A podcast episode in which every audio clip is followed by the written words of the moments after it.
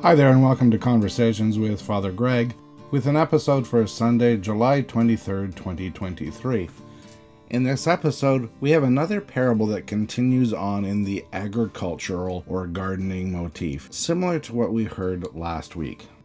Let's begin our time together today with a reading from Matthew chapter 13. Matthew writes Jesus put before them another parable. He said, The kingdom of heaven may be compared to someone who sowed good seed in his field, but while everyone was asleep, an enemy came and sowed weeds among the wheat, and then went away. So when the plants came up and bore grain, then the weeds appeared as well. And the slaves of the householder came and said to him, Master, did you not sow good seed in your field? Where then did these weeds come from? He answered them, An enemy has done this. The slaves said to him, Then do you want us to go and gather them? But he replied, No, for in the gathering of the weeds you would uproot the wheat along with them. Let both of them grow together until the harvest, and at the harvest time I will tell the reapers, Collect the weeds first and bind them in bundles to be burned, but gather the wheat into my barn. Then Jesus left the crowds and went into the house, and his disciples approached him, saying, Explain to us the parable of the weeds and the field. Jesus answered them, The one who sows the good seed is the Son of Man. The field is the world, and the good seed are the children of the kingdom. The weeds are the children of the evil one, and the enemy who sowed them is the devil. The harvest is the end of the age, and the reapers are angels. Just as the weeds are collected and burned up with fire, so will it be at the end of the age. The Son of Man will send his angels, and they will collect out of his kingdom all causes of sin and all evildoers, and they will throw them into the furnace of fire, where there will be weeping and gnashing of teeth. Then the righteous will shine like the sun in the kingdom of their Father. Let anyone with ears listen. The Gospel of Christ. Dear God, may only your truth be spoken and only your truth be heard. Amen. Well, hi there, everyone. Last week we read about the parable of the sower who scattered seed across different kinds of soil in the hope that at least some of that seed would grow. In our gospel reading today, we have another one of Jesus' parables about planting. In this story, Jesus talks about a landowner who plants a crop in his field. While the landowner was asleep, someone snuck onto his property and planted weeds amongst the wheat in his fields. When the field hands discovered this despicable plot, they asked the landowner what to do. He told them to wait until the crop had reached maturity. It could then be cut down, the wheat stored, and the weeds burned. The rationale was that it was easier to tell the wheat and the weeds apart once they had both reached maturity and it was time for the harvest. Both last week and this week, we've read parables about the planting and growing of crops. Parables were a way of using something familiar to communicate a deeper truth. While similar, the stories are not exactly the same. Last week's parable was about a man who sowed seed on all kinds of different ground. Some of the seed grew and some didn't, depending on the kind of ground that it fell upon. Jesus explained that the different types of soil represented different people, or at least the different types of reaction that people could have to an invitation to the spiritual life.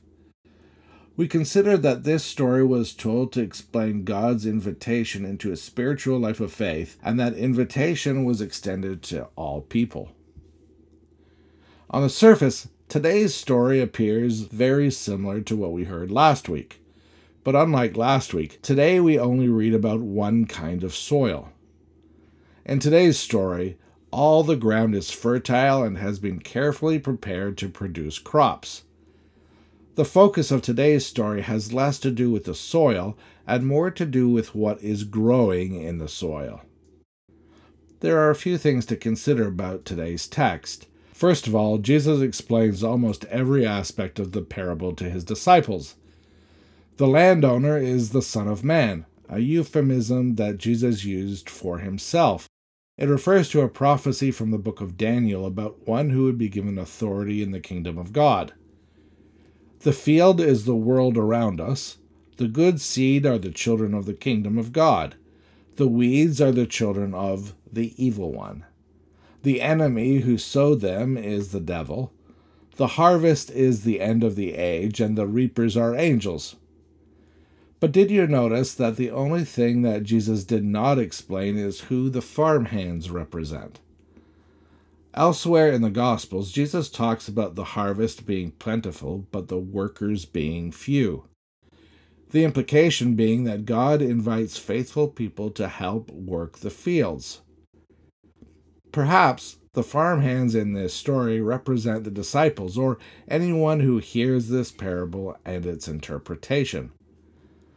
But notice the servants in this parable are not charged with pulling the weeds or reaping the wheat. For one thing, it's not so easy to tell the weeds from the wheat, and for another, their roots are intertwined below the surface of the ground. Rooting out the weeds would uproot the wheat as well, doing more damage to the crop than leaving the weeds to grow. This leaves us with wheat and weeds growing side by side, and that's the part of the story that can get a little bit uncomfortable. Quite frankly, wouldn't the world be a lot better if God would just allow the weeds to be yanked out altogether?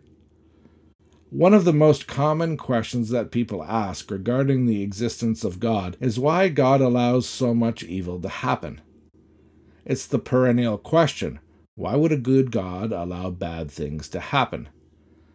Putting the question into the words of today's parable, why does God allow the weeds to continue to grow? Why can't the field be filled with row upon row of healthy, life giving produce? Why does there need to be weeds at all? It's easy to ask why God does not get involved straight away, immediately plucking all the evil from the world, so long as that evil is not in our part of the proverbial wheat field. But what would it really look like if God were to get involved immediately preventing every malicious thought or unkind word. If God were to immediately administer the scales of divine justice, how many of us would be able to stand in the balance? I don't know about you, but when I consider my own life, my own relationships, and my own attitudes, I'm glad that the weeds are not instantaneously plucked. If we are to talk about blind justice being administered equally among everyone, it would also mean restraining and reprimanding every evil impulse, including among those we all still know and cherish. Is that a price that we are prepared to pay? You see, the fact is, our lives are more like the field than we probably want to admit. We got a hint of this two weeks ago when we read that the Apostle Paul wrote to the Christians in Rome saying, I do not understand my own actions, for I do not do what I want, but I do the very thing that I hate. Just like that field in today's parable, each of us have wheat and weeds growing side by side in our own lives. If we're honest with ourselves, the best of us are never entirely pure in thought, word, and deed. Conversely, the worst of us are never entirely without hope, and that hope is what prevents the landowner from letting the servant loose on the fields. You see, every parable, like every analogy, can only be pushed so far. The best analogy eventually breaks down. The one thing that's missing from this analogy is the potential for the weeds to eventually become wheat. At Easter, we celebrate that a dead man came back to life and walked among the living. Today, we celebrate that same man's power to transform weeds into wheat. At the heart of this parable is patience, not just the patience of those who would go out and yank the weeds but this story also exemplifies the patience of God. The servants in this story were more than eager to rush into the fields, ripping out the weeds, but they were restrained. Speaking as one grain of wheat, with the potential to be quite prickly, I say thanks be to God. Amen.